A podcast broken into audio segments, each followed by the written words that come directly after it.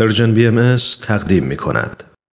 پیام دوست امروز را با برنامه گزیده های از یک سخنرانی و اولین بخش گزیده هایی از سخنرانی خانم شهلا شفیق ادامه میدیم با عنوان زنان در ایران معاصر تیرگی ها و روشنایی ها خانم شهلا شفیق نویسنده پژوهشگر و جامعه شناس هستند و این سخنرانی رو در بیست و دومین همایش سالانه انجمن ادب و هنر ایران ایراد کردند.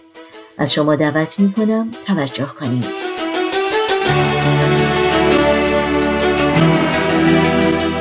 صحبت منم از دوره مشروطه تا کنون هست. بعد از قررت العین تا امروز چه مسائلی در مورد موضوع زنان بوده که ما باید راجبش توجه بکنیم و توجه نشده. خود چهره قررت العین یک چهره هستش که سالهای سال بجز برای کسانی که مثل شما که به سبب دیانت و به سبب افکارتون باش آشنایی داشتیم می‌تونم بگم که در همیشه در یک پرده ای نگه داشته شده در ایران و باز این یک گفتگوی داشتم دو سه سال پیش وقتی که آقای نامجو اون شعر چهره به چهره رو خوند یک جوون ایرانی چون بعضی از جوان ایرانی رو خب خیلی باشون من مکالمه می‌کنم. وقتی هم میام پاریس خب گاهی میبینمشون به من می‌گفت شما خبر داشتین که یک شاعری بوده در قرن 19 هم به اصطلاح در اون دوره قبلی قبل از قرن 19 هم اونجا یا در دوره قرن 19 هم که این شعر رو خونده که آقای نامجو خونده شما ایشونو میشناختین؟ من گفتم که بله من به هر حال میشناختم ولی خیلی تجربه که شما نمی‌شناسین. به خاطر اینکه بچه‌ای که تو ایران درس خوندن و ایشون به حال یک پسر خیلی یک مرد جوان خیلی فرهیخته و با دانشی بود و خیلی من با هنر و ادبیات ولی تا حالا قبل از اینکه این آهنگ رو بشنوه نشنده بود اسم طاهره قرتالعین به خاطر اینکه یک سانسور کامل وجود داره که این سانسور کامل اساسا حذف می‌کنه و این خب خودش یکی از مشکلات ماست. در مورد مسئله زنان به این موضوع تابوهای فرهنگی و اجتماعی هم اضافه میشه و البته تو تمام جوامع بشری این به خاطر سلطه فرهنگ مرد سالاری طبیعتا مسئله زنان همیشه در محاق بوده. ولی در مورد ایران می‌تونیم بگیم که اتفاقی که افتاده و بخصوص در دوره اخیر خیلی شدیدتر بوده اینه که این مسئله تبدیل شده به یک نوع تابو به یک نوع موضوع سانسور. به خاطر اینکه زنها بر اساس قانون مسلطی که بعد از جمهوری اسلامی آمده وقتی که نصف مرد تلقی میشن خب طبیعتا اون هم یعنی ضعیفه که همیشه در قدیم بوده دیگه. تو فرهنگ ما می‌گفتن ضعیفه کسانی که ارتجایی بودن و عقب مونده بودن و این لفظ ضعیفه رو به کار میبردن. در دوره جدید در این دوره چهل ساله تبدیل شد به یک نهاد. یعنی زنان به لحاظ قانونی در موقعیت ضعیفه قرار گرفتن و این موقعیت تثبیت شد به لحاظ قانون. چون در همه جای دنیا افراد عقب مونده وجود دارن. در همه جای دنیا فکرای ارتجایی وجود داره. همین امروز در فرانسه هم کسانی هستن که مخالف هستن با حقوق زنان. یعنی اینجوری نیستش که همه فرانسوی ها با حقوق زنان موافقن. ولی در مملکت ما فاجعه در اینجاست که این کسانی که در اینن در رأس قدرت قرار گرفتن. چون این خیلی موضوع رو متفاوت می‌کنه. چون وقتی که کسانی که در رأس قدرت هستن نگاهی که دارن به موضوع زن به عنوان ضعیفه باشه خب طبیعتا اون آموزش و اون جایی رو که باید نقطه های درخشان تاریخ ما رو بتونن در انتقال آموزش به جوونا باعث فکر و رشدشون بشن درست برعکسش عمل می‌کنه. درست برعکس این چیزی که در باقی دنیا هست عمل می‌کنه. حالا وقتی که ما توی دوره مشروطه نگاه کنیم از اون دوره اول وقتی کارهای تحقیقاتی مثل خانم جانت آفاری یا خانم هوناتق یا آقای آجودانی یا آقای فریدون آدمیت کسانی رو که در این مورد مشروطه کار کردن می‌بینیم که در کشور ما دو تا انقلاب شده در دوره قرن بیستم. به حال می‌خواستم بگم که کشور ما یه ویژگی خیلی خاصی داره. یادمه که من در یک سمیناری بودم جای آقای محقق فرانسوی اومده بود صحبت می‌کرد به زبون فرانسه صحبت چون اینجوری شروع کرد که ده سال پیش بود. گفت عربستان سعودی رو با ایران مقایسه کنین بعد ببینین چقدر وضع بهتره. بعد من وقتی نوبت صحبتم رسید مثل امروز اینی که نوشته بودم گذاشتم کنار برای عادت ندارم از رو. گفتم که آقای پروفسور بادهایی بود اسمشون. گفتم شما ایران رو چرا با عربستان سعودی مقایسه می‌کنین؟ ایران رو باید با ایران مقایسه کنین. هر کشوری رو باید با تاریخ خودش مقایسه کنین.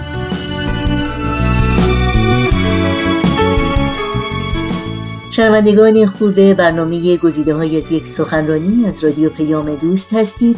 بعد از لحظاتی موسیقی توجه شما رو به ادامه این برنامه جلب می کنم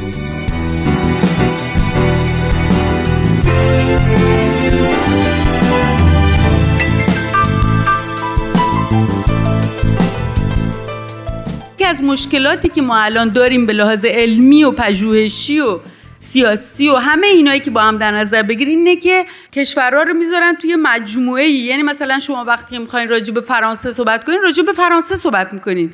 یا فوقش اینه که راجع به اروپا صحبت می‌کنین. ولی دیگه نمیرین راجع به هر جایی که در دنیا فرانسوی حرف می‌زنن یا هر جایی که در دنیا دین مسیحی دارن. نمیان بگن که مثلا کشورهای مسیحیان اصلا همچی چیزی نیست. ولی در مورد ایران که میشه همه رو می‌ذارن توی یک جوال و بعد میگن ایران نسبت مثلا فرض کنیم به پاکستان اینجوریه نسبت به عربستان سعودی اینجوریه. بعد چون تاریخ خود ما هم خود به علت همین سانسور و استبداد در محاق هست با تاریخ خودمون مقایسه صورت نمی‌گیره. در صورت که مهمترین کار اینه که ما با خودمون مقایسه کنیم با تاریخ خودمون. وقتی که با تاریخ خودمون مقایسه می‌کنیم می‌بینیم در ایران دو تا انقلاب بوده. در قرن بیستم صحبت می‌کنم. در قرن بیستم یکی انقلاب مشروطه بوده در 1906 تا 11 به سال میلادی صحبت می‌کنم. 1906 تا 11 دوره مشروطه است. بعد میایم در 1979 انقلاب ایران میشه که به نام در گیومه من همیشه به کار می‌برم به انقلاب اسلامی شهرت پیدا کرد. برای اینکه اسلامیست ها این قدرت رو گرفتن. همینجا من یه پرانتزی باز کنم به خاطر اینکه بین خودمون این موضوع حل بشه. یکی اینه که من همیشه از ابتدای کار نوشتنم از ابتدای کار فکری یا حتی در در همه زمینهایی که کار کردم چون در فرانسه در مسئله بین فرهنگی هم من کار کردم. مثلا شغلم توی مناسبات بین فرهنگی تو جامعه خود فرانسه بوده که ایرانی ها اونجا زیاد جمعیت مهاجر اول نیستن. جمعیت مهاجر شاید میشه گفت چندمین ردن. خیلی تعدادشون زیاد نیست. ولی به حال من همیشه اصرارم این هستش که ما بین دین اسلام به عنوان یک دین و اسلامیسم به عنوان یک ایدئولوژی تفاوت بذاریم. یعنی برای من این بحث بازه ها اینجوری نیستش که همه مثل من فکر بکنن. ولی من عقیدم بر اینه که این جریانی که در دوره های اخیر در ایران هم قدرت رو گرفت و در مصر و در کشورهای دیگه اسلامی هم گسترش پیدا کرد موسوم به اسلامی البته گسترش پیدا کرد. یک جریان ایدئولوژیک است. یک روش مذهبی نیست. یک روش سیاسی ایدئولوژیک است که از دین یک ابزار ایدئولوژیک درست می‌کنه و به همین دلیل هم نوع سرکوبی که سازمان میده یک نظامی رو پایه گذاری می‌کنه بر پایه تبعیض. این تبعیض چی است؟ در وهله اول بین اون کسی که میگن مثلا فرض کنید دایره شیعه و غیر شیعه چون حتی سنی هم مورد تبعیض قرار می‌گیرن. بعد بین مسلمان و غیر مسلمان. که خود شما دیگه واردترین من می‌دونین که مثلا دین بهایی چگونه مورد سرکوب و آزار قرار گرفته. چون بعد از اسلام اومد. بعد غیر از اون بین خود شیعیان تبعیض هست. وقتی این ایدئولوژی به قدرت می‌رسه بین خود شیعیان هم تبعیض برقرار می‌کنه. یکی بین زن و مرد بر اساس قانون تبعیض برقرار می‌کنه. یکی هم بین شیعه خوب و شیعه بد مسلمان خوب و مسلمان بد. چون بسیاری از کسانی که در زندانهای این دوره بودن کسانی بودن که خودشون رو مسلمان می‌دونستن ولی از نظر اونا بد بودن. با خاطر اینکه مطابق اون ایدئولوژی زندگی نمی‌کنن یا اون ایدئولوژی رو قبول ندارن. بنابراین ما با یک مفهوم ایدئولوژیک سر کار داریم. در مورد مسئله زنان هم همینطور. حالا توی دوره مشروطه کسانی که موافق این بودن که این قانون یعنی همین قانون ایدئولوژیک برقرار بشه شکست خوردن. که بحثی که آقای آجودانی مثلا مطرح می‌کنن یکی از بحثاش راجع به همون دور است که چی شد که در انقلاب مشروطه وقتی که مسئله آزادی یکی از شعارهای مشروطه مسئله آزادی بود مسئله پارلمان بود مسئله مجلس بود. و خود شما می‌دونین که مشروطه مجلس رو به ایران آورد. یعنی کشور ایران دارای مجلس شد از دوره مشروطه. منتها بحث بر سر اینه که چرا بعد از اون کسانی که طرفدار این عقیده ایدئولوژی بودن اونا شکست خوردن. چطور شد که اینا پیروز شدن بعدن یعنی کسانی که در انقلاب مشروطه شکست خورده بودن چطور شد که چند دهه بعد اینا به قدرت رسیدن؟ خب اینا سوالایی هستش که تاریخ ما در برابر ما می‌ذاره. و در همون دوره مشروطه هم کسانی که موافق نبودن با آزادی یکی از حمله های زیادی که می‌کردن مسئله زنا بود.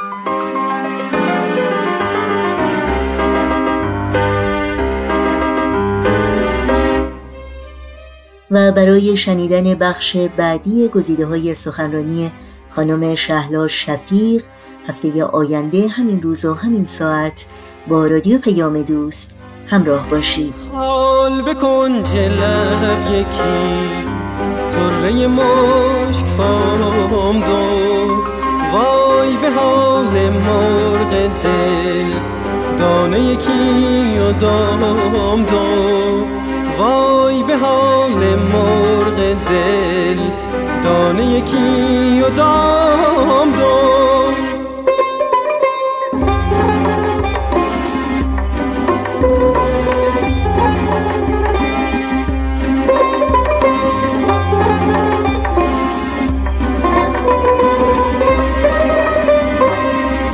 محتسب است و شیخ و من صحبت